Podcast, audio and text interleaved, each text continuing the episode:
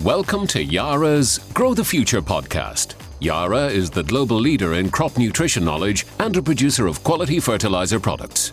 Grow the future with Yara. Hello again and welcome. It's me, Ken Rundle, and I'm joined by Philip Cosgrave, Yara's country grassland specialist. We're going to discuss GrassCheck GB, a program focused on improving grassland management by the regular monitoring and measurement of grass growth and quality, and then communicating the results to farmers in an easy to use way. It's the result of collaboration between the Centre for Innovation in Livestock, or CIEL, one of the UK government's four agri-tech innovation hubs, Rothamsted Research, the 3GME meat levy bodies, plus industry sponsors. They work with beef, sheep, and dairy farmers around the country.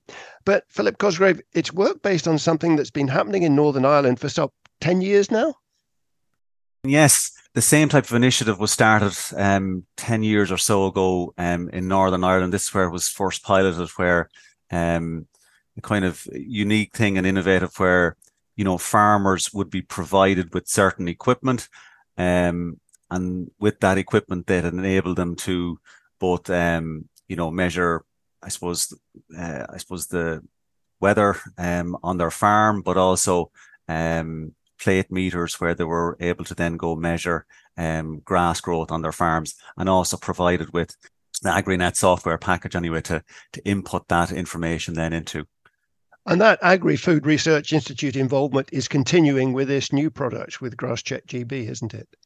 Yes, they're one of the partners involved along with um, Rothamsted Research in North Wyke.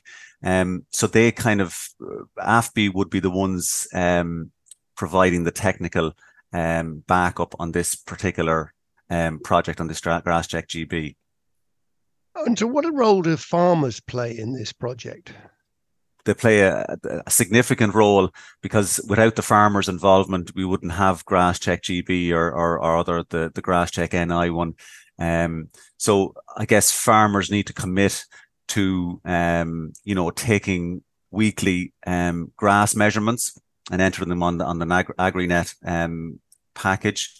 But also then they are required to take grass samples to actually uh, send grass samples for analysis on a fortnightly basis um, for quality analysis, which then will feed back in um, to the information that's provided, I suppose, um, to the wider public, but also on that for that particular farm. And also, I suppose, depending on whether a dairy or, or a beef and sheep farm, dairy farmers are asked to, um, I suppose, provide production information on their farms, say, with regards to um, milk production figures. And then for beef and sheep farmers, they're required to um, provide figures, say, on daily live weight gain, um, over the course of the um, you know the the the grazing period. And presumably that the seasons can have an effect. So is there some implication for weather? There is, and that's uh, you know all fifty participating farmers um, receive um, a weather station, and it's not just the weather, but there's also sensors in there that can record soil temperature um, and soil moisture as well, because obviously they're very important um, factors in in in uh, determining grass growth, particularly during the the the summer months. So um, but I suppose luckily for, for farmers, that side of it is automatic and that um, uh, weather information then is automatically fed back to the farmer remotely. And then from that then on to um, the guys at AFBI then who can process that data then. Would you describe it as a heavy workload for the farmers? Well, there is a there is a commitment there, you know, to take this on. But I think from farmers who have taken this on, um, they've all been, I think, you know, happy with with um, you know, with the results from the information that they that they that they receive back um, from participating in the scheme, and ultimately, it's it's um, going to be positive for their bottom line, and that they're managing this grass more efficiently and utilizing it better as well. So, getting the most out of the grass on their farm. How's it funded? I haven't asked that question yet. Where's the money come from? I suppose the equipment is is funded by CIEL by Innovate UK, and then the cost of running the GrassCheck GB service then is met um, through industry support. So that's the like of ourselves and other industry partners who are sponsoring this actual initiative. We've mentioned a bit about communications. What what's involved in the feedback? You know, what kind of feedback do the farmers get? So they get um, obviously they, they, they, there's information in when they enter that grass growth figures from doing their weekly farm walks with their plate meter. That information, then they have to input that into AgriNet. And that provides them with a, a significant amount of information on how to manage, um, you know, their, I suppose, subsequent uh, grazing rotation, whether it's, I suppose, from how they, you know, which paddocks they're choosing, which paddocks they choose to um, stop up for silage, or how they actually manage a wedge going going through the actual grazing period, and also, I suppose that, you know, managing grass early in the spring, but also in the autumn, preparing for the following year. But that's, I suppose, one thing that they get through just from you know, walking their farms and inputting the information that's required into AgriNet. But then they're, I suppose, uh, they, they receive then kind of expert um, advice then on issues around about soil, but also on grassland management as well from experts provided by, um, you know, their their participation in the scheme. So whether that's through AFBI or whether um, it's through uh, other private consultants that um, are available to um, give this kind of uh, advice to, to farmers. It sounds a bit like a, a, monitor farm program or an element of a monitor farm program. So presumably there's an opportunity for the farmers to share information amongst themselves and even share share experiences amongst themselves and, and get a bit of a feel that way. There's a bit of support inside there, peer-to-peer support. Well, there is, and I guess um, a lot of the farmers that are participating in this would be holding um, would be holding meetings on farm meetings and involved in other discussion groups as well. Um, and there's this kind of peer-to-peer learning that can go on then from, um, you know, with with from participants to then to the wider, um, you know, grassland farming community. So you know, people will learn from these, and I and, and I, you know, it's it's it's an important part of this um, initiative is it's not just the participating farmers, but also other farmers then can learn from these, from just even looking at um, the postings, the weekly postings on social media, or whether it's um, attending farm walks on those farms, or just in the in the the weekly agricultural press as well, where um, updates are kind of provided on a on a on a weekly basis. Well, let's look at Yara's involvement with the project because you're one of the industry sponsors, as you've mentioned yeah, we I guess um, we wanted to be probably involved in this earlier than we've we've gotten involved. Um, but I suppose uh, um, it's only this year that we've um, kind of uh, become fully involved in it um, towards the latter half of this year. So we'll begin our first full year as sponsors in 2023.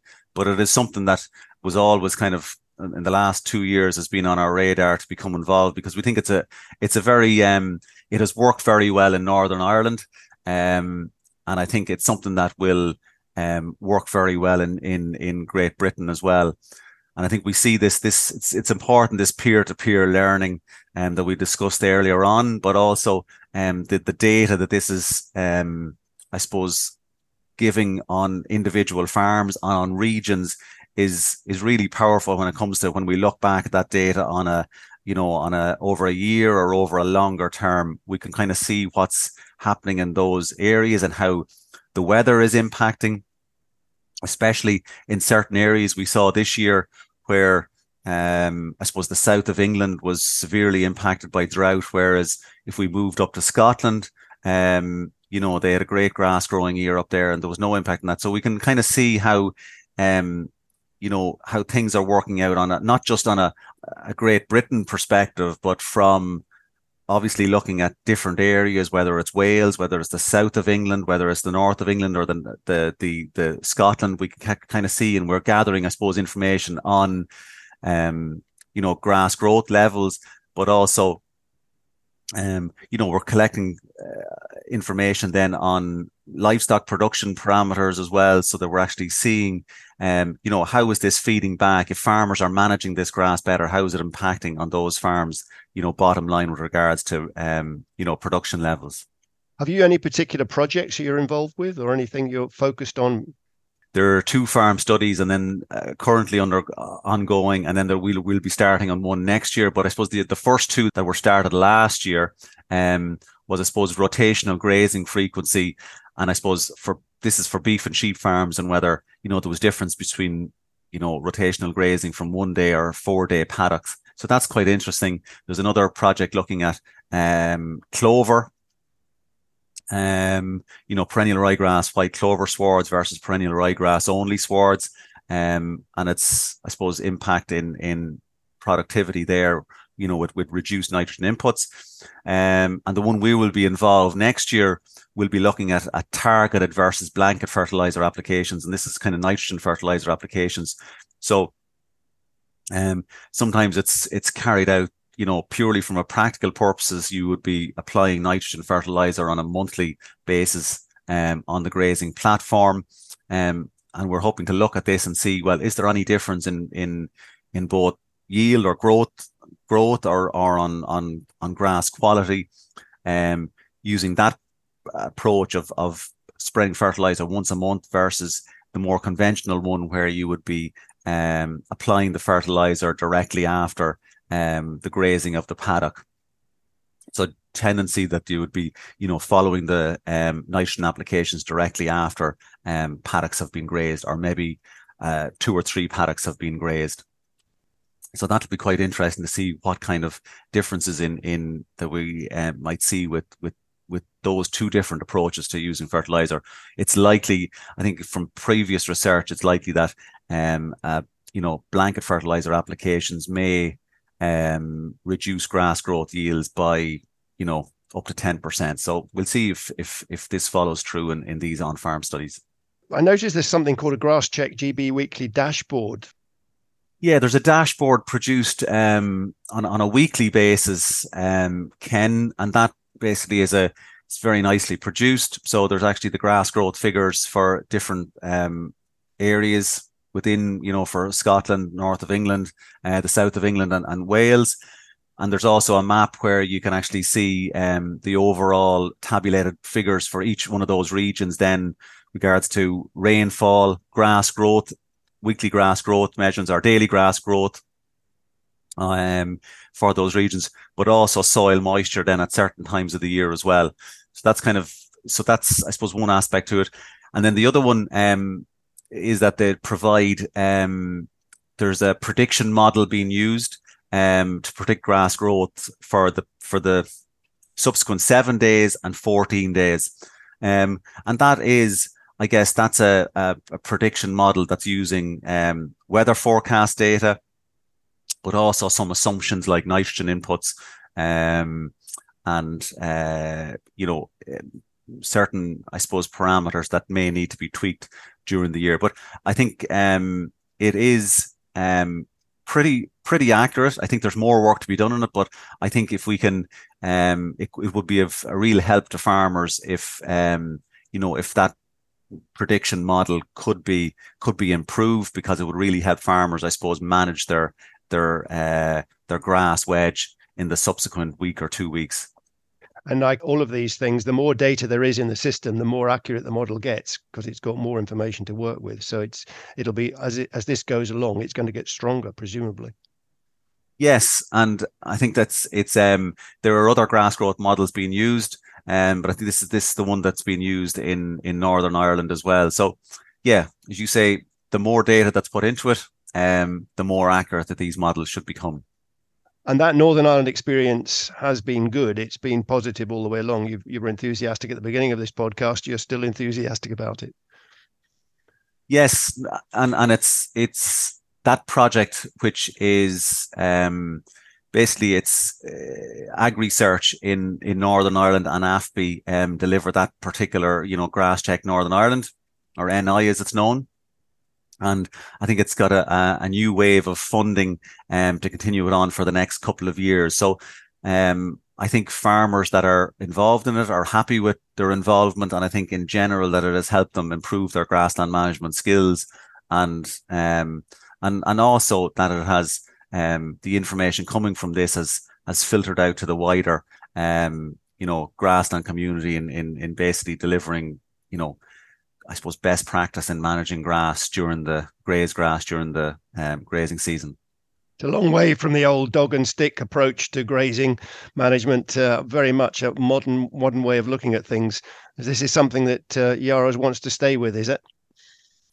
Oh, certainly. We, we you know, we support any of these um, types of initiatives, and um, I guess there, there's a, you know, the the term that's that used quite yeah regularly. If you um, if you you know measure to manage, you know, or if you if you if you don't measure, you can't manage. But either way, um, the more information we get on on farms, um, you know, the better decisions we can make, whether it's on grassland farms or on arable farms.